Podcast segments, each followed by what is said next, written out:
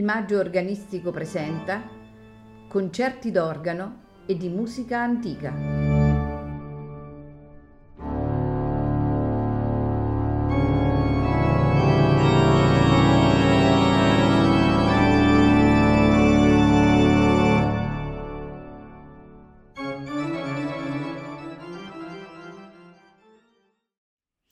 Buonasera e benvenuti a Il Maggio Organistico presenta, interessante puntata dedicata a Jan Pieterszoon Sweelinck, virtuoso di organo e clavicembalo, soprannominato l'Orfeo di Amsterdam per la sua grande capacità di improvvisazione. Benché offuscato dalla fama di altri grandi compositori, Jan Pieterszoon Sweelinck occupa un posto di rilievo nella storia della musica strumentale. Il suo apporto è determinante in quella che è la formazione di quella scuola del Nord che trova il suo apice in Dietrich Buxtehude. Jan Sweelinck, dopo una prima formazione sotto la guida del padre Pieter, organista alla Oude Kerk di Amsterdam, prosegue gli studi con Jacob Buick, un prete cattolico dell'Oude Kerk, e con Jan Wilenson Lossi, un controtenore di Harlem. Per qualche tempo studia anche a Venezia con Giuseppe Zarlino. Giovanissimo, dal 1577 fino alla morte, subentra al padre nella carica di organista alla Oude Kerk e ne dirige il coro e assolve anche a quelle che sono le mansioni di insegnante. Ma passiamo alla sua produzione strumentale, che è rimasta del tutto inedita ai suoi tempi. Comprende una 60ina di brani per tastiera, corali, fantasie, toccate e variazioni su lieder profani. È importante e rilevante anche la sua produzione polifonica, della quale ricordiamo i 4 libri dei Salmi di Davide sulla versione francese del poeta Clement Marot. Sweelinck inoltre è considerato l'inventore della toccata e fuga per organo e di quella che è l'elaborazione del corale popolare tedesco, che poi sarà la base anche di quello che sarà lo stile di Johann Sebastian Bach. L'organista Jacques van Oortmerssen ci farà ascoltare questa sera lied, toccate, ecofantasie, per concludere con il Ballo del Granduca. Non mi resta che augurarvi buon ascolto.